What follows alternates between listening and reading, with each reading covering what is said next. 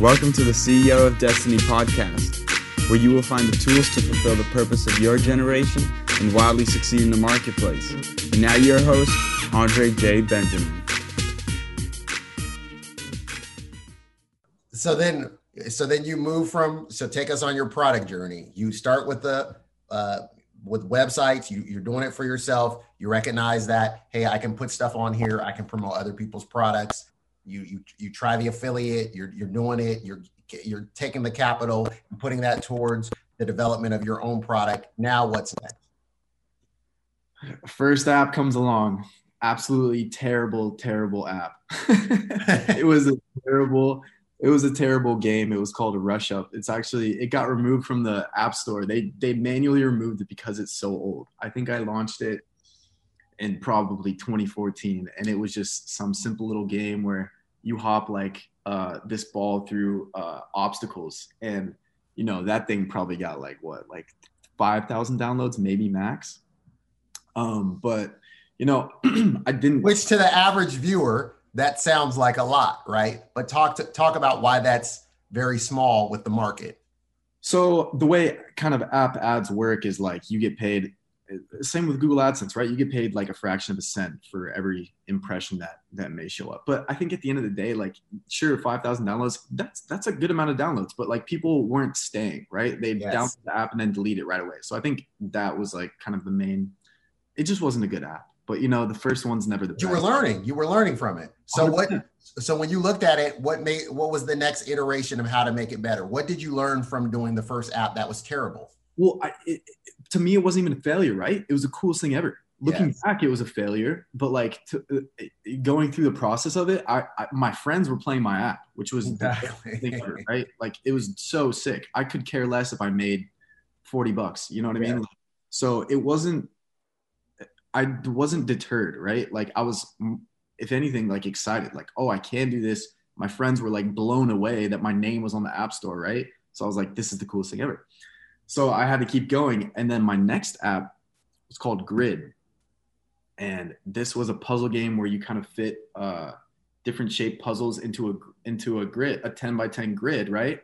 And um, if you fill up, it was kind of like Tetris, but you can yeah. manually, you manually move the pieces. This app is still on the App Store under my name. You check it out. It's still fun to this day.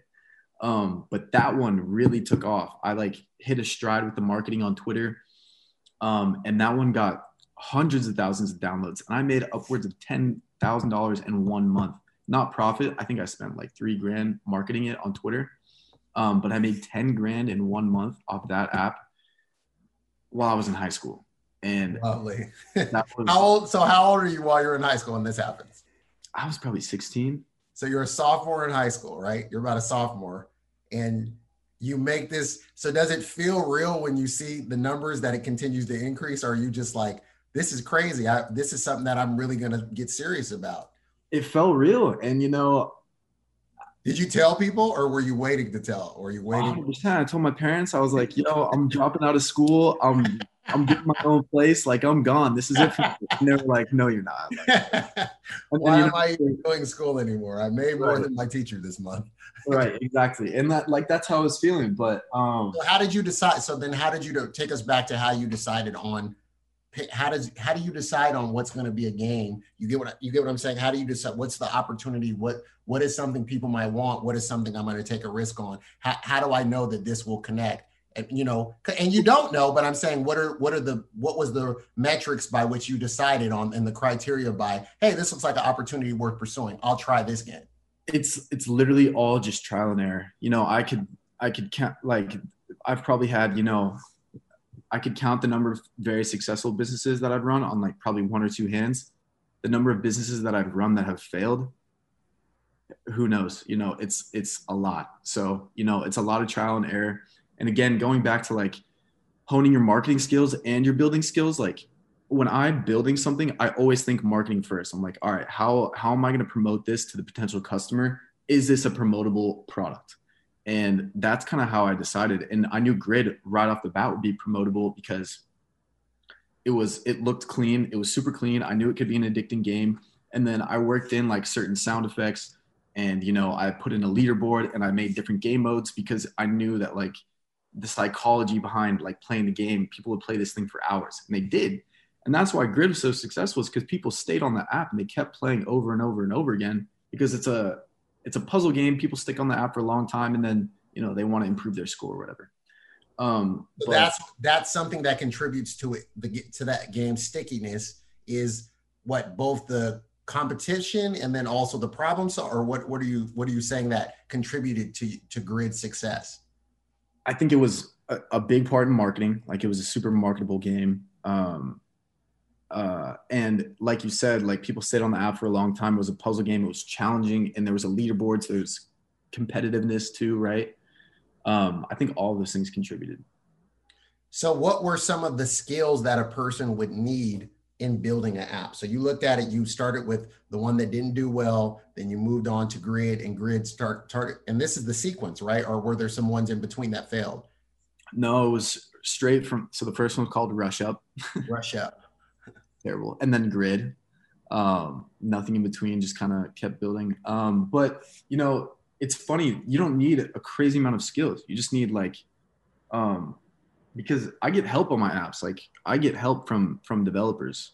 Absolutely. Early apps, I was mainly doing myself, but like now with Puff Count and something more complex, I 100% need a team behind me um, that I hire and outsource. So you don't need a crazy amount of skills, right? Like you just need to have the drive and to, to have the vision, and you can build a team around you that will help you bring it to life. Um, and where do you? How do you build a team? How did you build a team? This is the question that I'm asking you because everybody's different. We've had guests from different sectors, from uh, you know hedge funds to people who are uh, you know tremendous authors to people who are in the just there's just an array of people from different sectors who have done who have been highly successful but for yourself and they talked about how they build their team but how did stephen go about why was team important and why was it important for you to, to move away from you know what i i have the ability to develop to be the you know developer but i can also my my you know how did you gauge that your your efforts would best be put in to something else? Uh, this is another skill that had to be honed right? And like as an entrepreneur as a business owner like you have to develop this skill on like learning how to attract talent how to hire people how to manage people. And i started on upwork hiring freelancers right? Like i think my first uh, i've given upwork thousands and thousands of dollars. Like i'm one of their probably one of their best customers. Like i love that website because you can find such great talent. And a majority of the talent that i work with is overseas. Like yes. uh, Philippines, uh, wh- you name it, like wherever, and you you can find really great uh, underrepresented talent that's like cheap. So that's kind of where I first uh, started building teams was on Upwork and hiring freelancers, and you know, I got burned a lot of the times too, right? Like these people would you know provide or uh, deliver something that I didn't even like wasn't even close to what I was asking for, uh, and I lost a lot of money that way, but um, again, a lot of trial and error and building that skill set. And, you know, I've made a lot of great connections too. Like some of these freelancers I've been working with for four or five years now. So why is improving? Because we're going to go on with the other with the rest of the product journey, but why was improving people's lives so important for you? You you mentioned it as kind of a core of who you are. Why is that important to you? How, how did and how did someone improve your life in the past that made you say, uh, you know this is this is a way i want to pay it forward because we'll talk more in depth about some of the ways that you've you know journeyed into paying it forward right. but w- what what happened in your own life because people don't just get up and say i want to help others i mean maybe there's some great kid that's born that way but most children are going to be inherently selfish then they're just going to be looking out for number one 100% um you know i kind of stumbled into it really uh you know, I, I feel like a lot of it goes back to, you know, the way I was raised and the way, you know, my parents taught me and they were like, you're going to change the world. You know, they, they put so much belief into me and I really appreciate them for that. And also, you know, just watching my, my projects like blow up, like, okay, a hundred thousand down, a couple hundred thousand downloads on a game on, you know, grid, that's great. But what if I built a product that was like a health product or was helping people? And then I a hundred thousand people downloaded it. Then I'm changing lives. I'm not just making money, right? I'm not just uh, wasting people's time on a game. Like I'm improving people's lives. Um, and I made that connection in college um, when vapes hit the market hard. What, what, college did you go to first? Pepperdine University in Malibu, California. Uh, and and did you enjoy it? Loved it. Loved it. What was your major? Uh, advertising.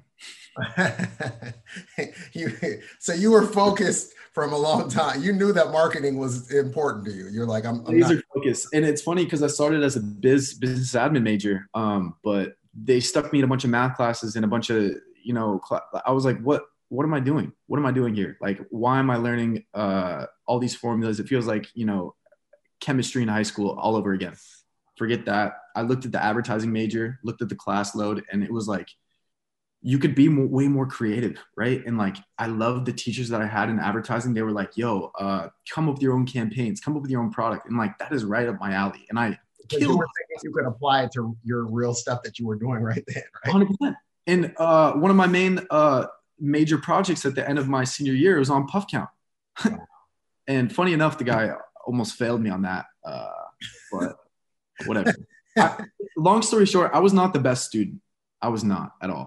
So, so, how important was schooling in your journey, and and what would you say is the difference between school versus education? Because I know there's a factor that you know cultural, societal, our, and our parents who will sometimes strangle us if we don't go a path that they have.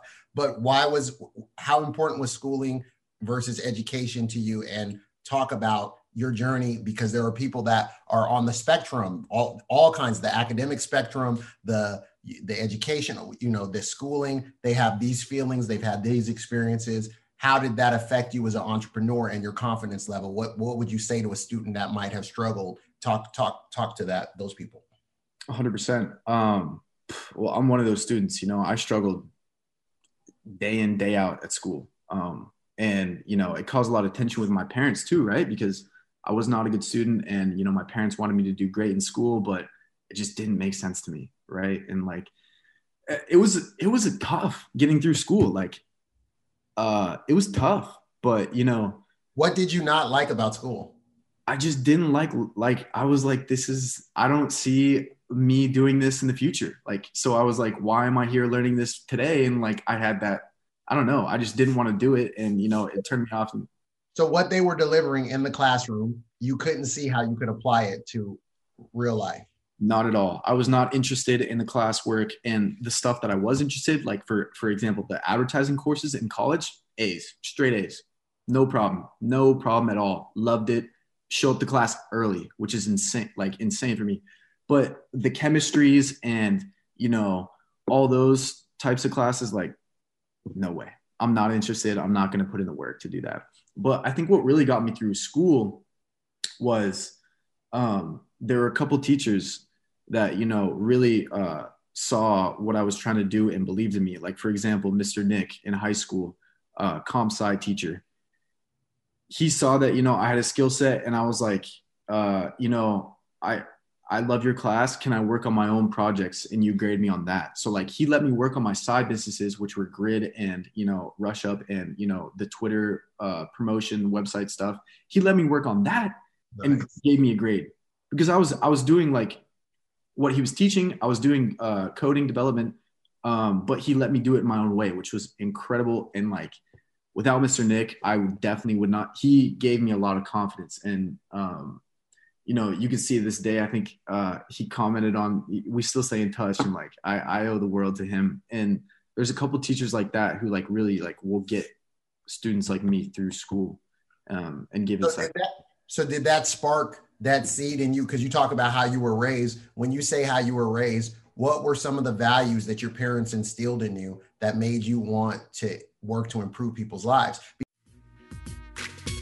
thank you for listening to today's episode do us a favor if this was useful in any way for you please go to itunes and leave us a review reviews will allow others to easily discover the podcast if you'd like more information and to receive a free download, rediscover your destiny, go to ceofdestiny.com. Thanks again and tune in next time.